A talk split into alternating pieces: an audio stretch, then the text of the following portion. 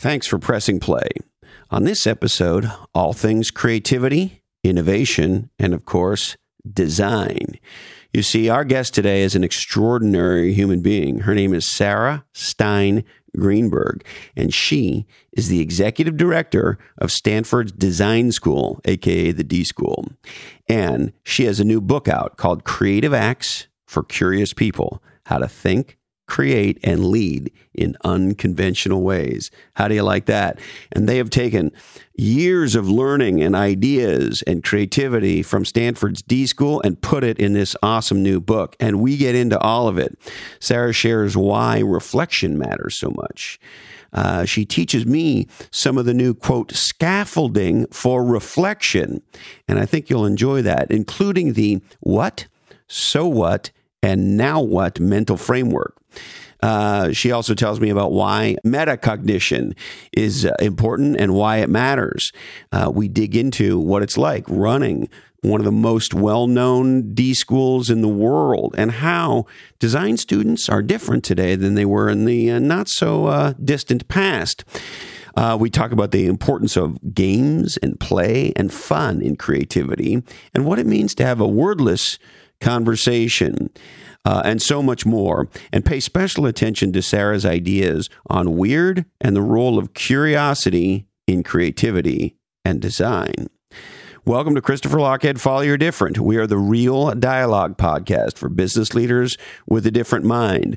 My friends at NetSuite are the leaders in cloud ERP. They are the business system you need. Check out netsuite.com slash different today. And the value of data goes up exponentially almost daily. And that's why Splunk is the platform for bringing data to everything. Check out splunk.com slash D, the number two, and the letter E. And in our newsletter, Category Pirates, we go deep on ideas, uh, data, and framework that you won't get anywhere else. Um, so check out lochhead.com today and subscribe to Category Pirates. And my friends at Malibu Mylk are the world's first whole plant organic flax milk, and they can't keep that stuff on the shelves for a reason.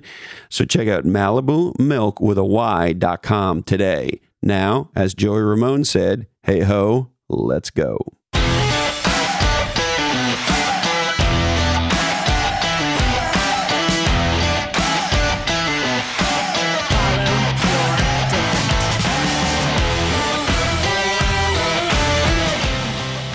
Well, Sarah, it sure is great to see you. Nice to meet you as well.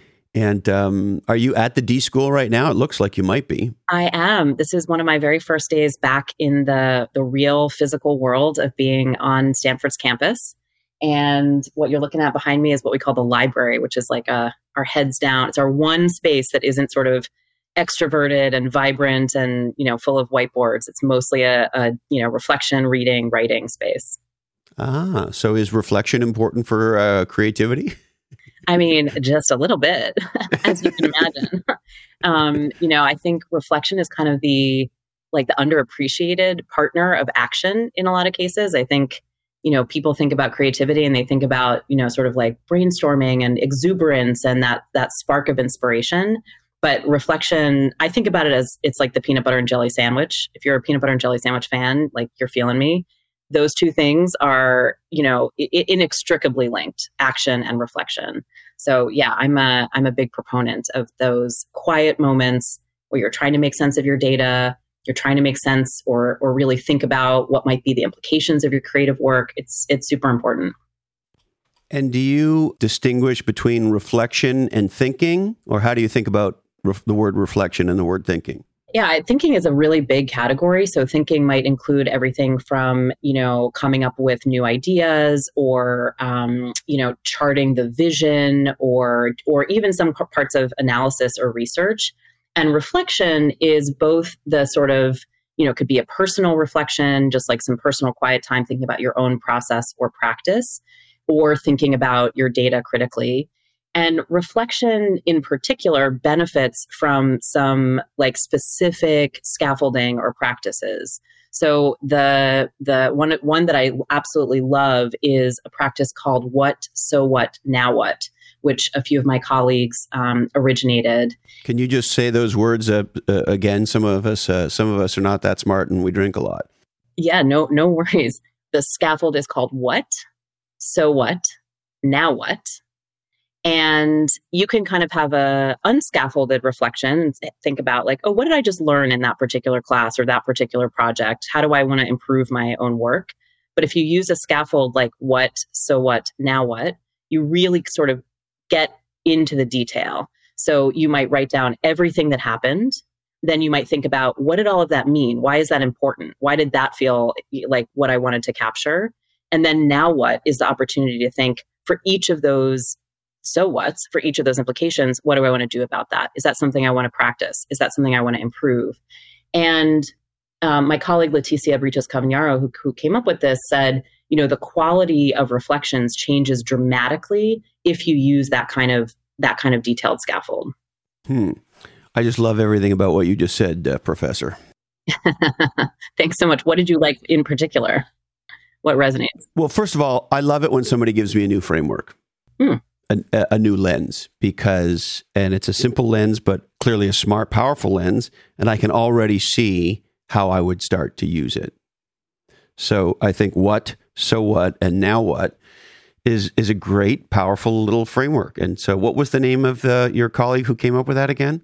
Leticia Britos Cavagnaro. Well, Leticia sounds like a very smart person to me. She is. She's really an expert in reflection. An ex. She's an expert in reflection. I know it sounds crazy that that is. No, but I love this. What's an expert in reflection? You know, she really is um, one of those people who reads every new paper and all of the available research. And she is a consummate practitioner and experimenter. So she understands from the academic perspective what has been shown to work, what's happening cognitively when you use some of those frameworks. But then she also um, is incredibly bold in the classroom or working with design teams, and she will have people try just about anything and then learn from that empirical evidence about what's working and, and what actually helps people move their creative practice forward. I love everything you just said. And I love everything it sounds like she's doing. Well, I love the opportunity to brag about my amazing colleagues and, and co faculty. So I appreciate it. Well, you, you uh, we're, we're going to get into your job because uh, I think you have a job that at least a lot of people in my world think you have maybe the greatest job in the world, but we'll, we'll get to that maybe in a second. But I wanted to bounce this off of you because, you know, the D school is obviously famous for a lot of things, but but I think for me, it's it's it's most famous for this stuff. And what I, I so let me let me bounce this off you. One of our favorite expressions around here is thinking about thinking is the most important kind of thinking. And you know, and I talk to my colleagues about this a lot, and maybe we're just getting pessimistic and grumpy, you'll tell me. But it seems like we live at a time where what often passes for thinking is not thinking, is not reflection with some of this yummy scaffolding that you're teaching me, but is the regurgitation of something I heard that I like. And so what passes as thinking today is actually mental and sometimes verbal and sometimes digital retweets. And most of the time, people retweet the shit without even reading it. And so I, I just think we're at a weird time where there's like a not a lot of thinking and there's certainly not a lot of conversation. Being a champion for authentic conversation is an insane thing to me. Why why that's a thing we need to champion, I'll never know, but apparently it is. So anyway, all that said, Professor, um, What's your reflection on A, that thinking about thinking is the most important kind of thinking, and B, a lot of what we call thinking today is actually mental or verbal retweeting of things and, and, and not really thinking things? Well, I could not agree more that thinking about thinking is vital. And the one one phrase that I like, although you know it is very it's very wonky, is metacognition. Right, that is the technical term for thinking about thinking.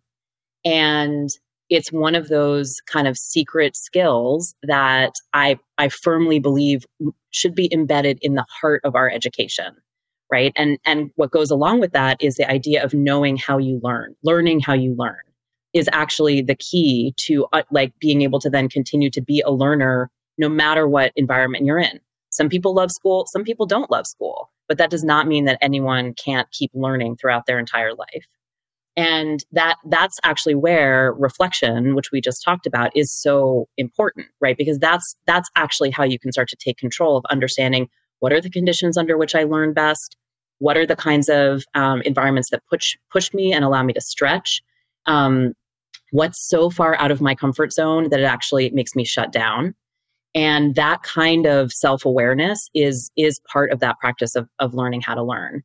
And I think you know for me, this is what it, this is how it links to my day job is that design is a practice for active learning about the world.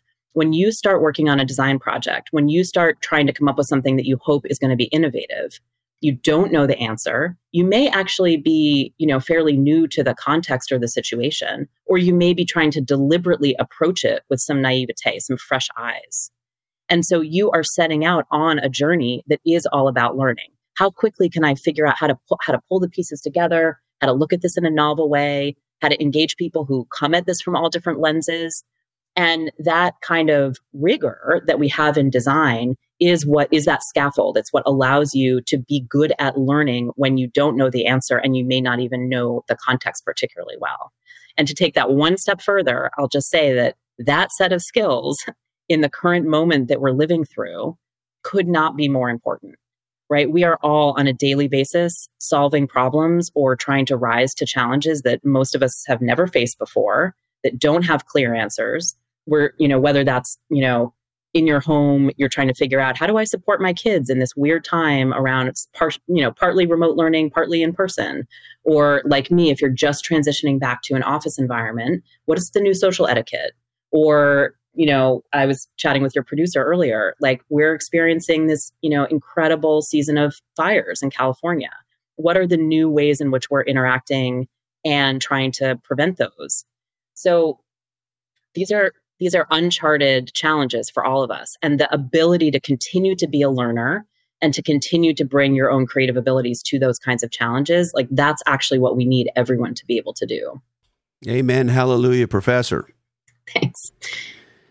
Now, if I could go back to reflection, um, the other thing that has sort of struck me over the last handful of years is, and I, this is going to sound stupid and obvious, but you know, some of us didn't go to Stanford, um, but uh, you can't schedule innovation, creativity, or the ref- reflection required to do those things uh, between uh, three thirty and four o'clock on Thursdays.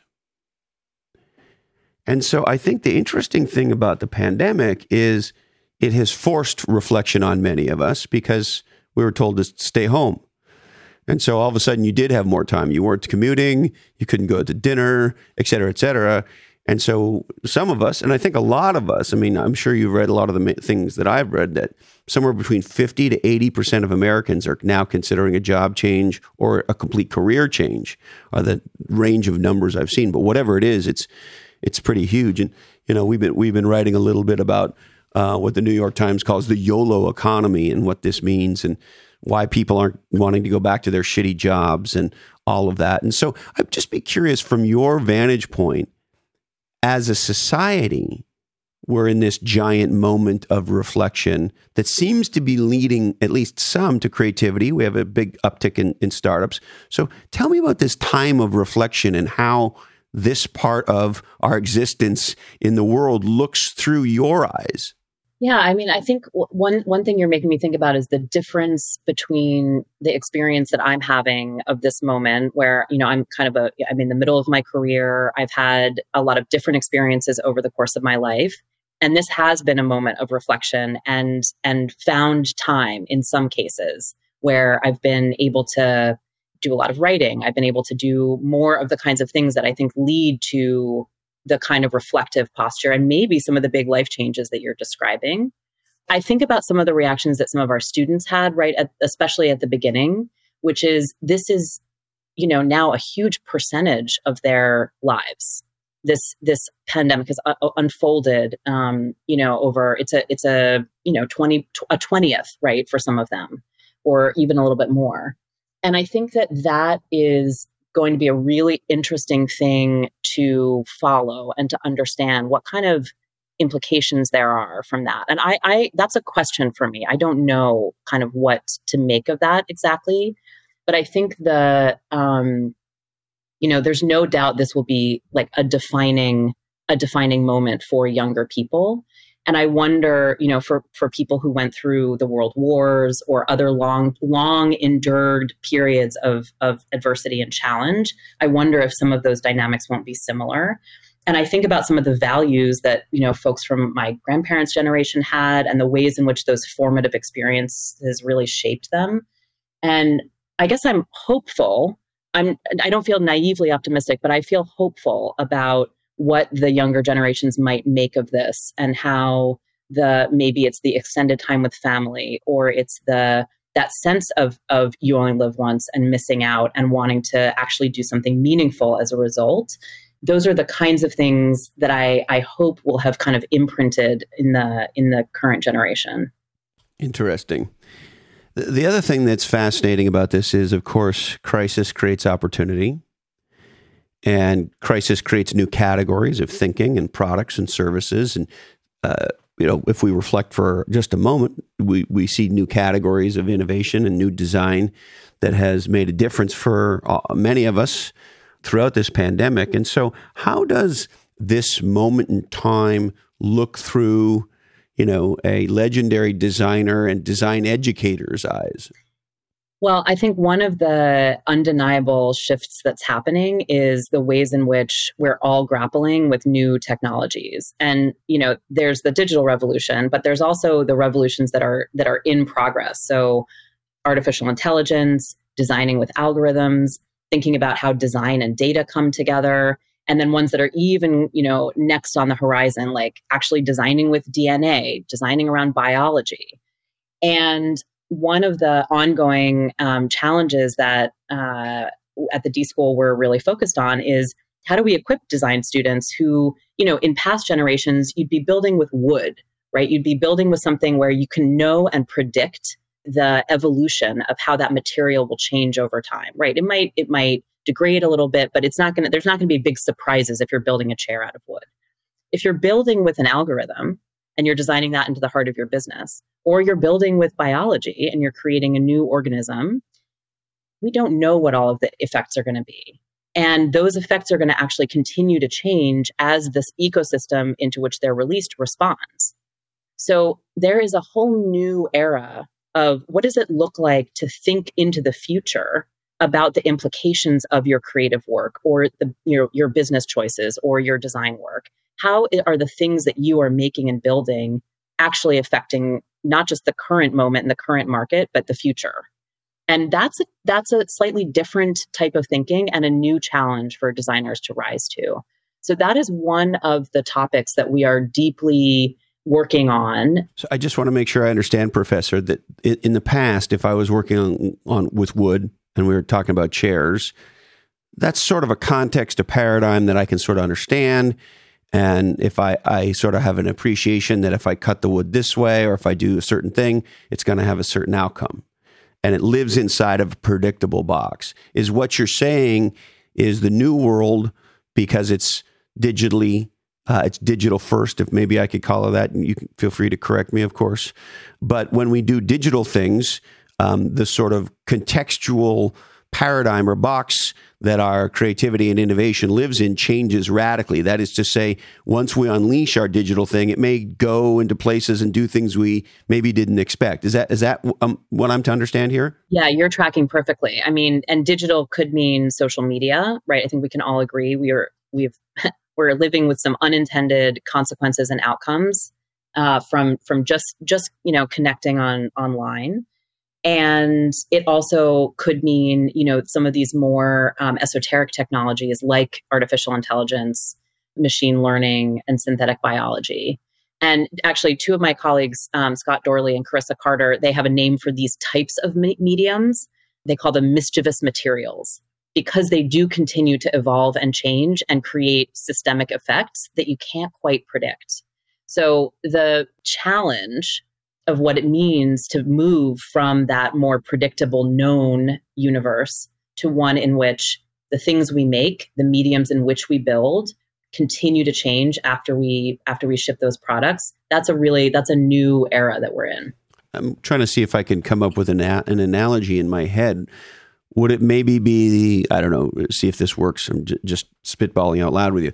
Maybe the difference between tennis and surfing because tennis is in a controlled environment and yes there might be a little bit of wind or you know maybe you'll get the, the weather will change a little but the court isn't fucking moving right? And and you can surf a thousand waves, and the next thousand waves are going to be different than the last thousand waves. So is that sort of? Yeah, I'm I'm I'm turning that analogy over in my head. I really like that, but I might add like an unpredictable weather pattern and some novices, like some novice surfers, and you know a couple of like legendary sea monsters. Like I think there's just like a whole new level of unpredictability in the ocean that is emerging technology at the moment. And uh, by the way, I'm not so beware a, the kraken. beware the kraken, exactly. I mean, I'm not. I, I am really not saying we should not be designing with these technologies because you can see the potential for all of the good that they can do. But I think that as creators, we have to be thinking differently about not just the short term but actually the long-term impact. And that's that's this piece that we're we're we're thinking about. How do we build that into every designer? How do we train designers to work across any medium? And how do we embed that sense of um, foresight and future orientation in them? So, when you say long term impact, I can't help but have a couple things come to mind. You know, the, the big one probably being our privacy. And I think the average person didn't have an understanding when we said, sure, I'll go sign up for a Facebook account, um, what was about to happen. Forget the social part of it and online bullet, forget all that for a second. Just the, oh, fuck, um, we've now created this surveillance economy and we're a product that they monetize.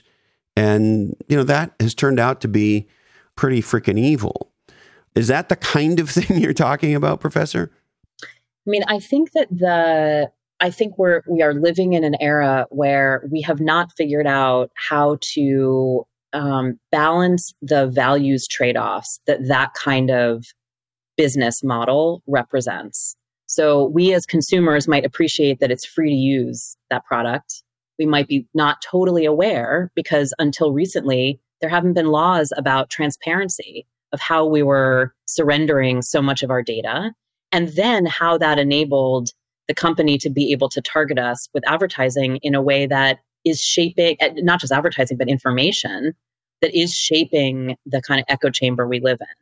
So that we we don't really have i think a, a strong enough sensibility. And i and i mean like as an average person or citizen like what's my participate i know how to participate in like voting in my local school board election but am i like how do i actually start to to take my place in thinking about this as as really a democratic problem right? As as how how do we balance the things that actually should we we can we need to have a uh, you know society wide norm around which often happens through regulation or policy and those and and what's my individual role as a citizen in advocating for that?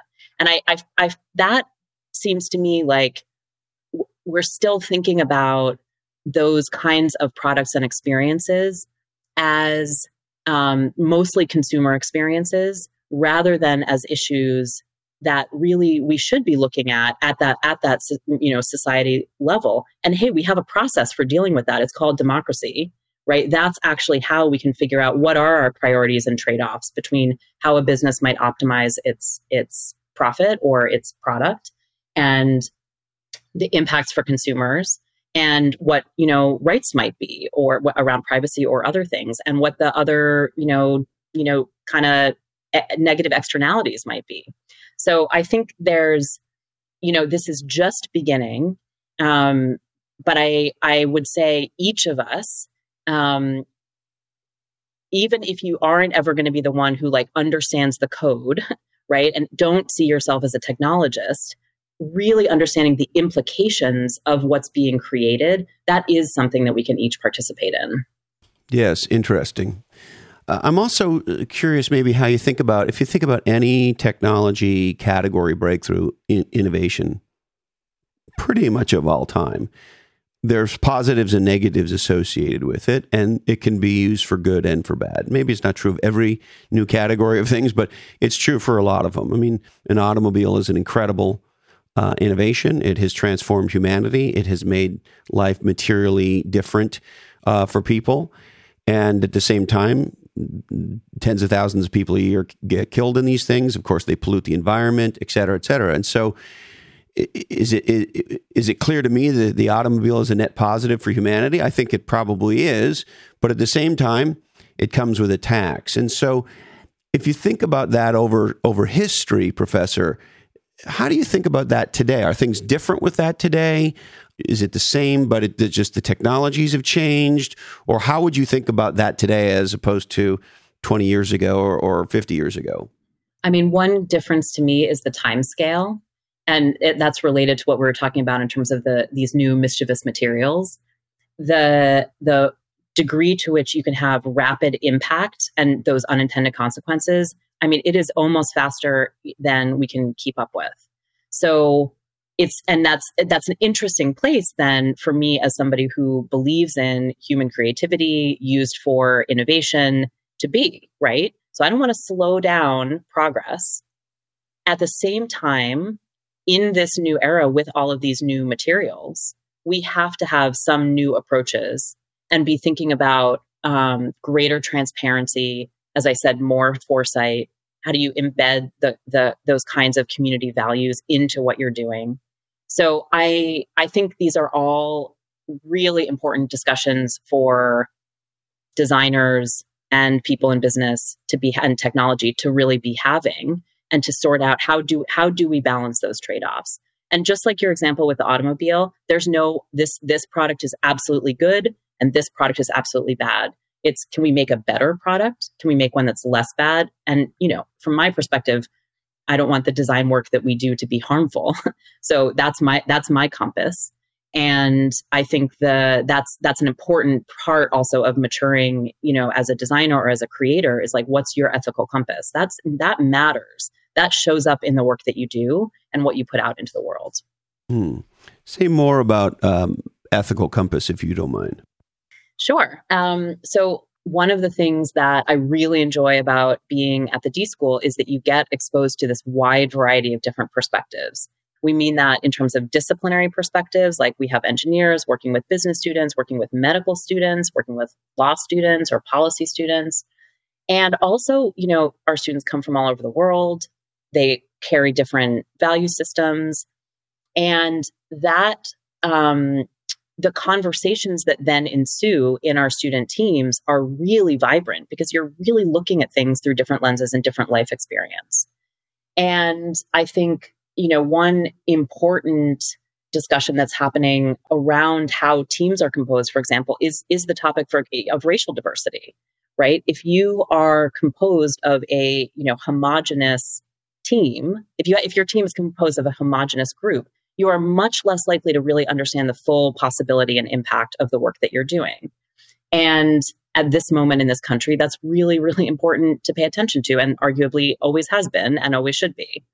So that's those are the kinds of values that we we want to create a, an opportunity for our students to wrestle with and to expose as as a part of the creative work that they're doing. Um, there are a couple of um, assignments that we use that I'm really fond of that get at get at some of this. Um, one of them is called Your Inner Ethicist, uh, which was created by my colleague Stuart Coulson, and in that, um, essentially using a series of short articles that take opposing views around a particular topic we'll have students state, you know, they're randomly assigned to the topic, so they can't just choose the thing they're already confident about arguing for. And they will go through a series of very short debates. And after each round, all of the students vote for which, which, you know, side they're leaning towards. And what's really interesting is that the votes are often kind of close to 50 50, right? It's, and what students then realize is, oh, I'm in a, I'm in a diverse community. There are people who are all on all sides of this issue who I'm working with and who you know, represent the conceivable market for what we're working on. So what does that tell me about how I have to be aware of and taking into consideration all of these different ways of looking at the same issue?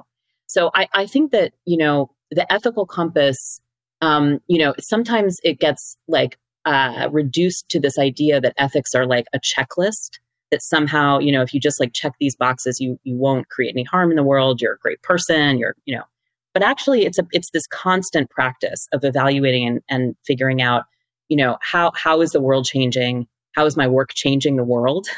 and how do I continue to make things better in a dynamic landscape? Yes, and there are things today that we consider and think about that we didn't consider and think about five years or 10 years or 15 years ago, right? I mean, it's. Yeah. Do you think that's any different? Like, is it. Have we had any kind of a sea change, or are we just evolving as human beings? And there's certain things we said and did that we would never say and do today, and uh, and that's good. And we're, we're we're we're improving as as a society, as as as individuals, and we're treating each other hopefully in improved ways and that's hopefully been the history of humankind or is there something different happening now I mean, I think that I, I, that's a beautiful description of the history of humankind. I think it's been in fits and starts. Depends on who you are and what part of the world you live in, right? Um, I didn't say it was up and to the right. yeah, yeah, that's right. it looks a lot more like a squiggle. But I do. I mean, and I, I think that's, I think that's what it, what it means to be in a, you know, a society where we have the right to speak our minds and we can, we can talk about, you know, our different beliefs openly. Um, we're clearly, you know, having trouble communicating uh, in this country in ways that are empathetic and kind and caring. But I do think that you know, I, I think that process is important in in a democratic society. It goes back to that the the conversation we're having about learning, right? Is like I think we are constantly learning, and the more that we're open to hearing from perspectives that maybe haven't been heard as much across society, that is part of that. Uh, that is part of that evolution, that progress. So I think that you know, while it's uncomfortable, especially as an adult, especially as, you know, if you're in a position where you're supposed to already be an expert, it's an uncomfortable moment to be like, oh, I didn't, I didn't even know about that history. Like, I didn't know that that happened. That is just, it's crucial, right? It's really, really important to, to keep that learning mindset. Amen. Hallelujah, Professor. Uh, as a side note, we had um, the greatest chess player ever, Garry Kasparov, on a little while ago and of course he's Russian. He's very outspoken about Putin and, and, and has a lot of outspoken things to say about Russia, uh, which requires a lot of courage. But that's a different a different point. He said something that I had not thought of. Uh, he said, "Isn't it interesting that this disease started or was created? Who knows? Maybe we'll never know. But began in China." And was solved in the United States and and I'm, paraphrasing, and I, I think I'm directionally right as to his point. His point was only in a free society where you are free to create, where you are free to take risks, where you are free to disagree publicly, um, could you have such rapid innovation that you could never have uh, the solution called a vaccine take place so quickly in a authoritarian government. That was, I think, his perspective. I mean, I think you know he's he clearly has been you know deeply shaped by the by the experiences that he's had. I think that I, I I think creativity can live anywhere, but I do think that the structures of that that grow up in in a um, in an environment that values that kind of progress, I, I do think that that is an assist, right? There there is a reason that a lot of places come to a place like Silicon Valley to try to figure out like what has it what what are those structures that have allowed for so much innovation? And it's partly the financial model and community that's here. It's partly the technical depth and expertise. Maybe there's a cultural aspect. I'm not sure. Um, i will tell you that anywhere i've traveled in the world there have been exceptionally creative people and and actually you know it's kind of my my core belief that everyone is creative but there are things that like hold individuals back from expressing that whether that's the way you were trained in your job or whether that's your your you know the, the foundational education that you had so i i think i have maybe a little bit more of a a hopeful stance towards creativity and, and, and innovation, which is like it can it can emerge anywhere. And I think there are structural um, supports that you can put in place that that try to do that. Um, you know, and one one example I'll just give from the D school from my own experience is that we are really into play and games and fun, and it creates this very human, warm environment. And that does not mean that we don't, you know, take our work really seriously and take the the designs that we, you know, produce really seriously. But that's one of those um, kind of conditions that we try to set, which is to make it okay to play and to experiment and to, you know, kind of fall in love with your process and your work and your and your ideas. It's interesting. We uh, I had a conversation with Professor Ed Slingerland from the uh, University of British Columbia, and he's a history prof and a philosophy prof. And to the best of my knowledge, he's written the first book on why getting drunk matters and the book's called Drunk. Uh, you know how we how we got drunk and created the world. I, I, forget the subtitle, but it's something along those lines. And one of the things that he said, you know, the reason he did this work was he said that everything that's ever been written about getting drunk is it's bad for you and it causes people to get in fights. So don't don't get drunk. And he had this aha that said, well, wait a minute. If we've been getting drunk for thirteen thousand years, which is what he discovered, um, there must be an evolutionary reason for it. And one of the things that he shared with me, Professor, is that what it does is if you and I have a glass of wine or a beer together, it lowers our inhibitions with each other. And he actually said it's a pretty extraordinary thing when a human being has a, drink with another human being, because if you and I do that together, we are saying we're willing to relax, let our guard down a little, and um, maybe let a little bit of something come out that might not otherwise. You know, that's why they're called spirits, right? And so, so I guess my question in all that is most corporate environments are not creative. Most corporate environments don't allow time for reflection. Many of us are working 80 hours a week. Uh, we're not traveling right now, but we're zooming the shit out of each other. And so, if I was a CEO or an entrepreneur and I said to you, you know, professor, I mean, you literally sit at the center of one of the most innovative, creative places on planet Earth. There's, there can be no question about that. How do we embrace more creativity and more sort of uh, forward on our skis uh, innovation and design thinking in our business? Well, I think the I'll have to read that book. That sounds really fascinating. Um, and I think the thing that while it's a great episode not- too. Ed's one hell of a professor. He's a very fascinating guy. Anybody who studies getting drunk is an immediate friend of mine. I, I, mean, what a what a cool what a cool career move. I mean, you must have to do a lot of lot of primary research. Um, you know, I think that one of those things that happens when you have that glass of wine with somebody or that beer is that you when your inhibitions are lowered, you show a little more of your true self, just a just a little bit, right? And that is this that that thing not the drinking part. We might not do that in a in a classroom uh, at, at the d school but we we do have a set of norms and practices that are about exactly that. And it is about trust and it is about building deeper relationships with other people.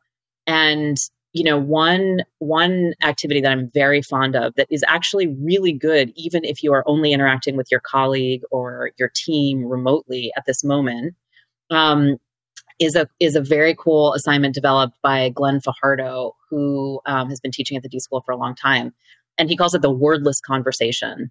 And it's actually developed for um, people who are working together who are a cross cultural pair.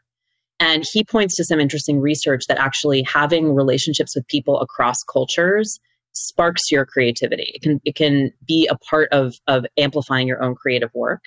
And so, but when you're working across cultures, some, especially if you don't share a primary language, all of your behavior needs to be about like supporting that, you know, somebody, it may take a while to get your point across. You don't want to embarrass, you don't want to feel embarrassed when you're you know sharing something. And so how do you know your partner is going to have the patience right to let those let those ideas come out maybe at a different pace?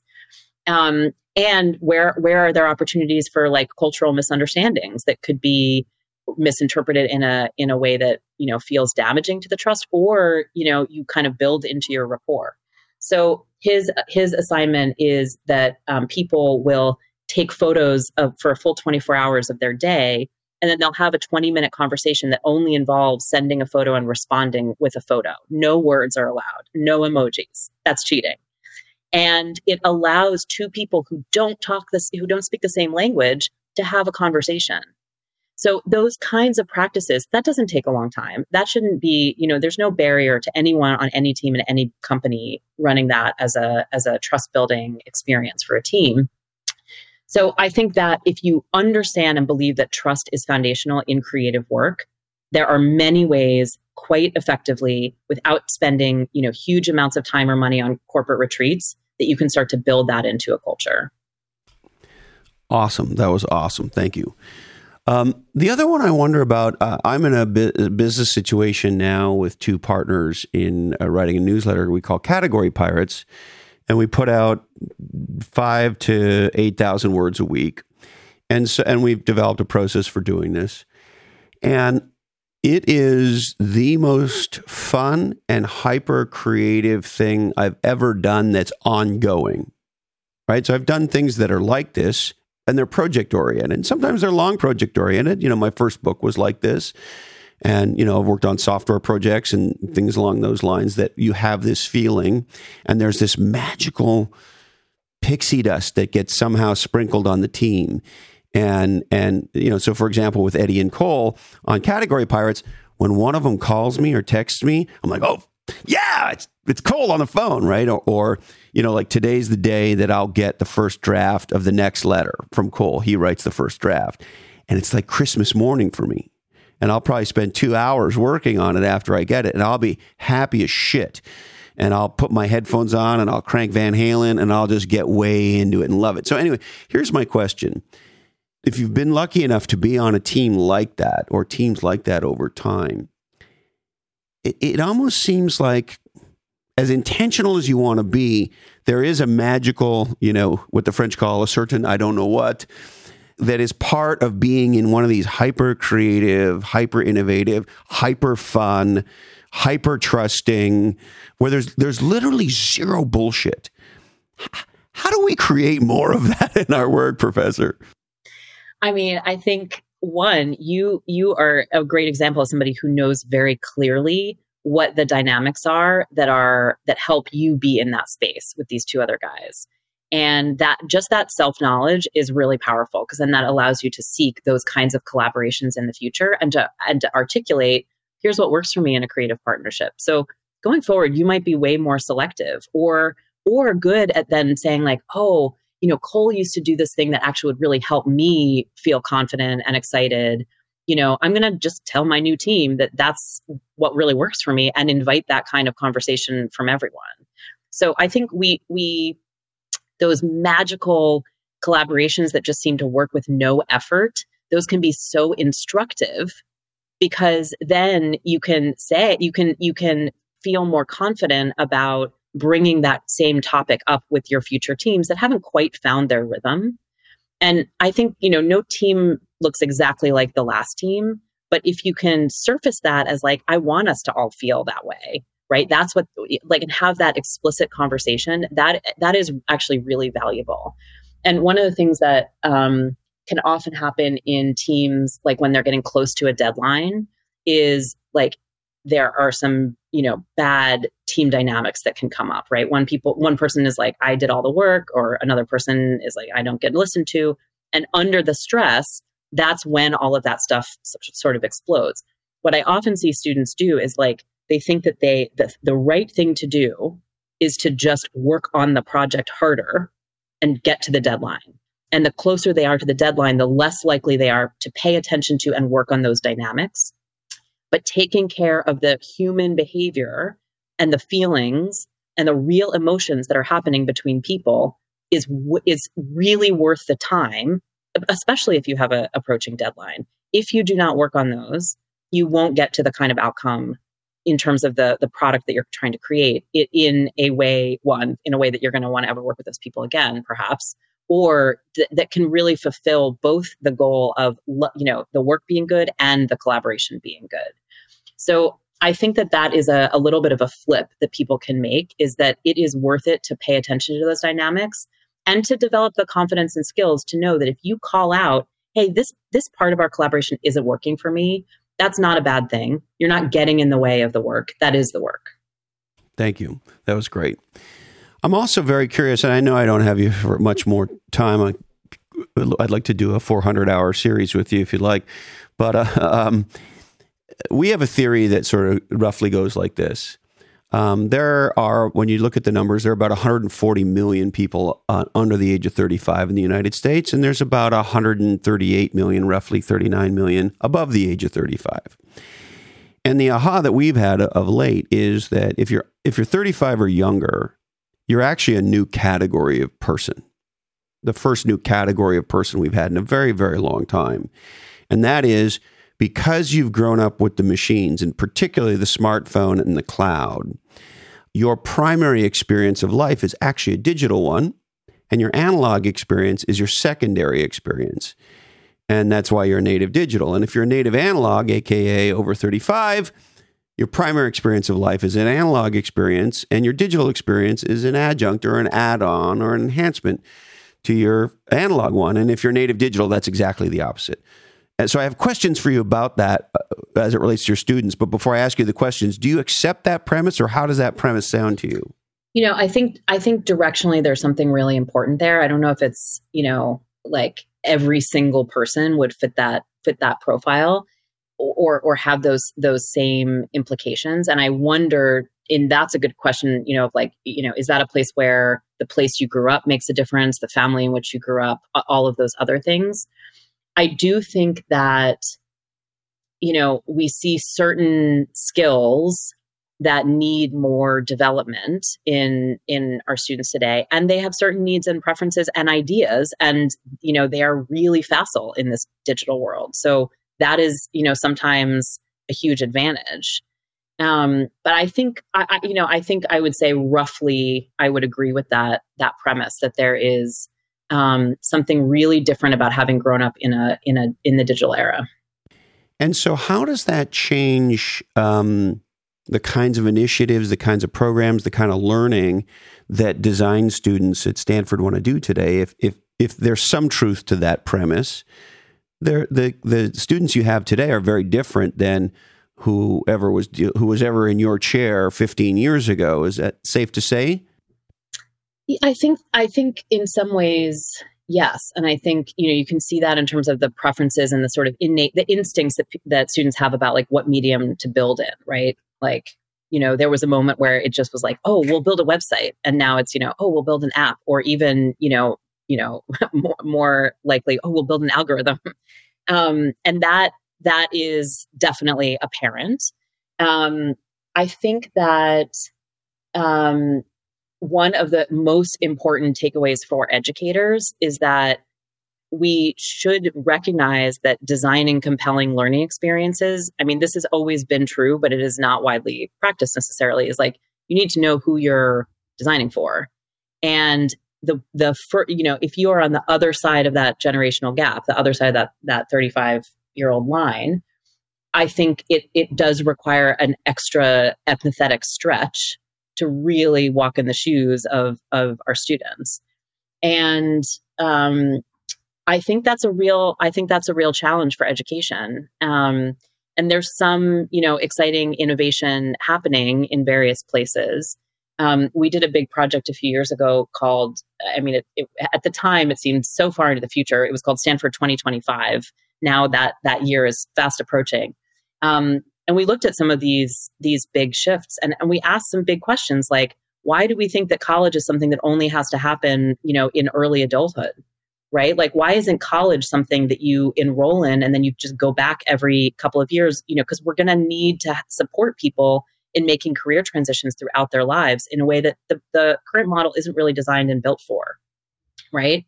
And another another um, thread that we followed is the degree to which you know, if students are passionate about un- and, and have a reason why they want to learn something, there's so much more intrinsic motivation.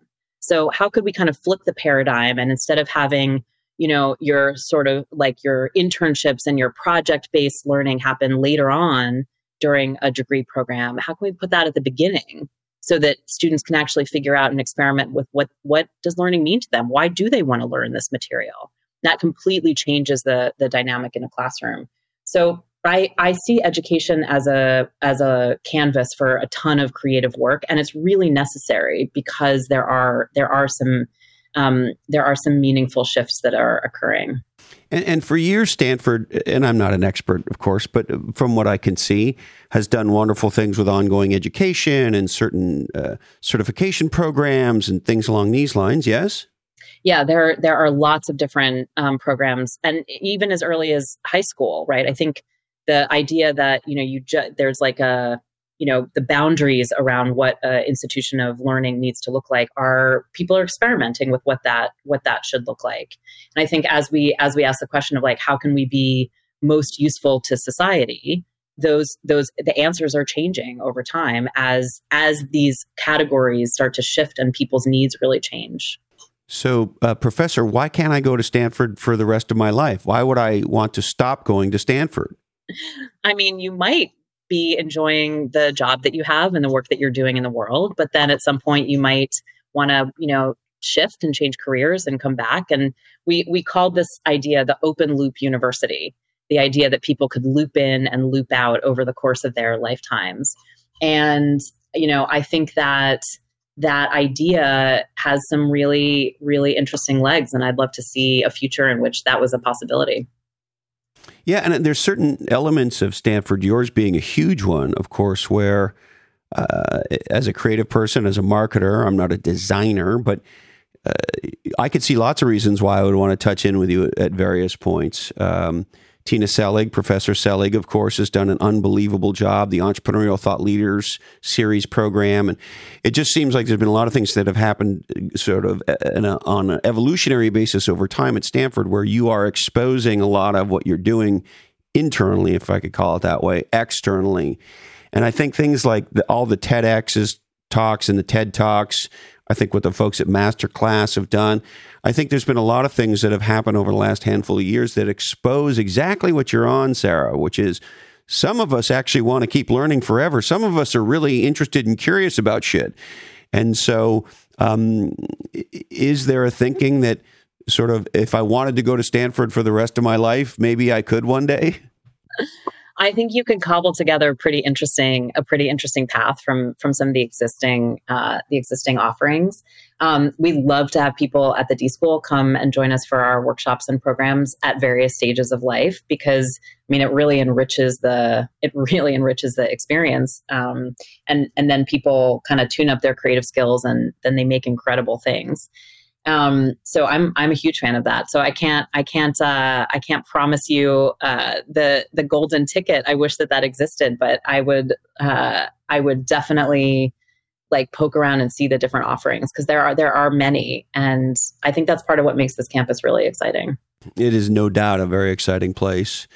Uh, now, clearly, I could talk to you forever, um, but I do want to be respectful of the fact that you got a future to go design. Um, is there anything else you'd like to touch on, Sarah, before we wrap? Well, I'd love to just, you know, talk about the work that I've done over the past couple of years to take, you know, a bunch of the uh, assignments and ideas and philosophies of the D School and put them into book form. You know, we were talking earlier about, you know, the time afforded for some folks during the pandemic, which of course is very unevenly distributed. Some people had much less time and and you know, were working outside of the house the whole time. But for me, I had a, a little bit more time and it, I had the opportunity to finish this project I've been working on to really um, bring some of these ideas that we have developed and um, worked on at the D School over the past 10 or 15 years to hopefully a much broader group.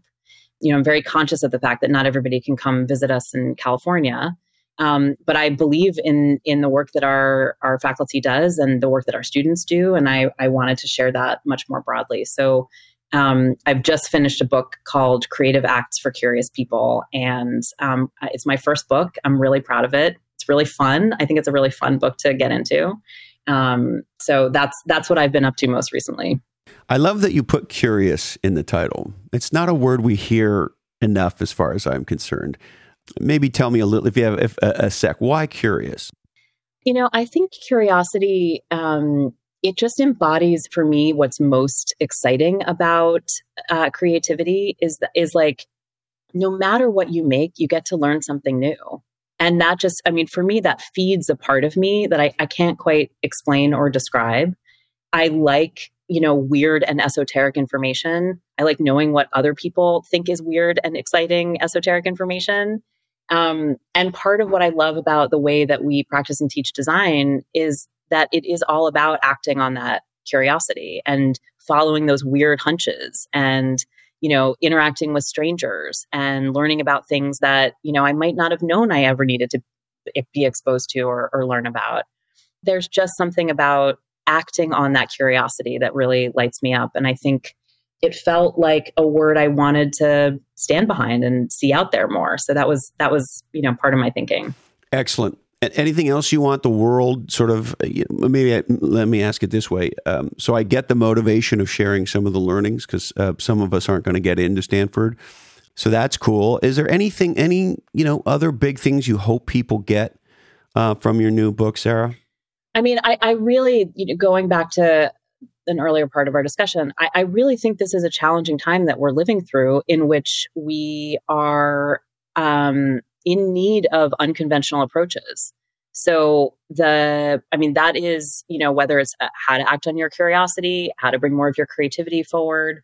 We're not addressing all of the problems at hand in a way that is resolving them, right? And I feel that the more people that are equipped with the the confidence and the skills to design the world around them, the better off we'll be. So I, I feel that you know it, this is an, actually an important time for people to develop those creative skills and really invest in those abilities because they matter. They matter to your community they might matter in your family and they matter in the in the work that you do. I, I couldn't agree with you more and that's why i think your book is so important.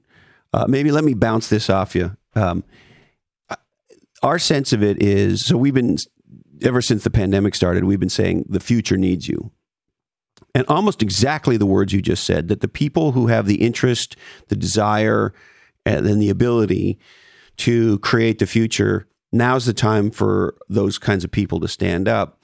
And the other thing that's a corollary to it is of course we've never been in a time that is anywhere near this kind of technological breakthrough and here's the other one that drives me nuts that I'd be curious to bounce off you.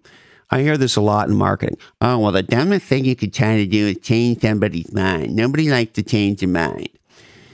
And I, I think that's insane. Uh, 18 months ago, we were not all doing business or going to school on Zoom. Uh, there's a lot of things that we've changed very rapidly uh, over the last handful of months. And um, you know, nobody was drinking flax milk 10 minutes ago, and now they can't keep the stuff on the shelves. And so, my belief, and I think the evidence is clear, is when you show human beings the value of making some kind of a change, uh, even if it's an exponential change, if they get it, if they have that aha around that, whatever that thing is, they go, shit, you know what? Almond milk is actually terrible, and flax milk makes a lot of sense. And they, they change quickly. And so, my, my point is A, everything you said about, you know, what we've been describing as the future needs you. And B, we're living at a time of receptivity to the new that is highly unique. At least that's how it appears. But I'm very curious, Professor, uh, how that sounds to you. I mean, I think that the the shift that we've all had in our context, um, and also going through that shift like nearly simultaneously with everyone else, has produced this, you know, wide range of new behaviors that that nobody could have predicted. I would love to figure out how do we take that um, rapid behavior change and apply it to some of the more long term, you know, it, it really challenging social issues that we have, like like climate change, for example. How do we take that same receptivity to new consumer experiences or the ones that have been forced on us like like you know use of zoom or or other kinds of ways of interacting and take that up clearly we have the collective ability to change rapidly. I mean there's no question. How how can we apply that same set of abilities to some of these problems that are just slightly less tangible and and evolve, you know, unfolding over a longer time scale. That to me is the kind of problem solving that I want us to be able to do as a as a human race. Amen. Hallelujah, professor. All right, Sarah, anything else? No, it's been absolutely wonderful to chat with you. I'm so honored. I'll never forget getting the email. I'm like, uh, she wants to come on the podcast. yeah, anytime she wants. so I'm very excited about your new book, and I can't thank you enough for this time. And Professor, you are welcome back anytime for any reason. thank you so much. Thank you. It was absolutely a pleasure. Well, there she is, the legendary Sarah Stein Greenberg and she is the executive director of Stanford's D School. The new book is called Creative Acts for Curious People How to Think, Create, and Lead in Unconventional Ways. It's fantastic. Uh, as you just heard, she's fantastic. And uh, why not pick up a copy today wherever you get legendary books? Now, I'd like to tell you about some of the extraordinary episodes that we have in the can coming up for you. If you love creativity, innovation, design, and marketing, then you are going to love one of the grand dames. Her name is Karin Hibma, and she's been called one of the most creative people in the world. And she helped create identities, brands, and names for people like uh, Steve Jobs and Jeff Bezos. So she's coming up soon. As well, Joanne Molinaro, who is better known as the Korean vegan. She's unbelievable. I have to tell you, I kind of fell in love with her. She's a lot of fun, and she's got a new cookbook out. That's Joanne Molinaro, the Korean vegan. Another author who I completely fell in love with is Abby Ellin. She writes for um, the New York Times as well as others. And she's got a new book out called Duped. And it is a story of how a man duped her. Uh, this guy was a doctor and he was in the military, but he told a lot of tall tales. And he was leading a dual life. And uh, he proposed to her, and she said yes. And she was about to get in a lot of trouble until she figured out what was wrong with. She calls him the commander. So we talk about all that and so much more. Uh, that's Abby Ellin. So those are just a couple of the episodes that we have in the can coming up for you soon. So make sure you subscribe or follow or whatever the F you're supposed to do on your podcast player these days. All right, we would like to thank my good friends at Splunk. It's clear now more than ever that anything can and does happen, sometimes in the blink of the eye. So now more than ever, we need to be ready for everything.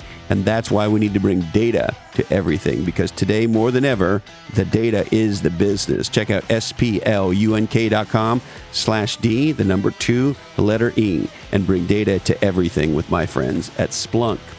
Uh, the good folks at onelifefullylive.org are the nonprofit helping you dream, plan, and live your best life. Check them out. The number one, lifefullylived.org.